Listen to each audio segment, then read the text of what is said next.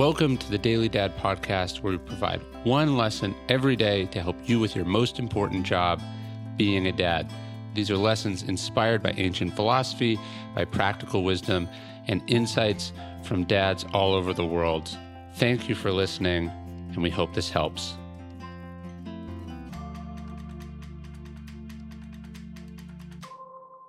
You gotta give them access we want to make sure our kids have opportunities in life. We want to make sure that they're not excluded or kept out. We work hard to try to make money, to try to invest, to try to get ahead in our careers and in life so our kids can have a head start. All good. But sometimes, for all this hustle and ambition, we neglect one of the easiest ways to help them get ahead. As Doris Kearns Goodwin writes, Theodore Roosevelt certainly came from a privileged family. They were rich, they were social elites, they had a mansion in Manhattan. Yet his main advantage, she says, was actually pretty simple. Few children read as broadly or had such access to books as young Roosevelt.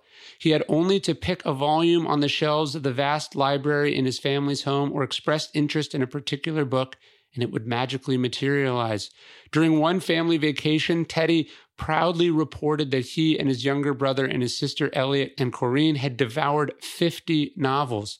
Theodore's father read aloud to his children in the evenings after dinner. Above all, he sought to impact didactic principles of duty, ethics, and morality through stories, fables, and maxims.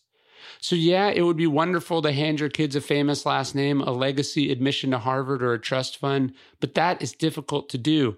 What you can do, must do, is give them access to a library, to unlimited amounts of books, bring them up in a house that, if without a rich heritage of fame or noble lineage, is at least rich in a love of reading. The best thing we can do is pass them those didactic principles, the ability to learn, to have a sense of duty, a clear understanding of right and wrong.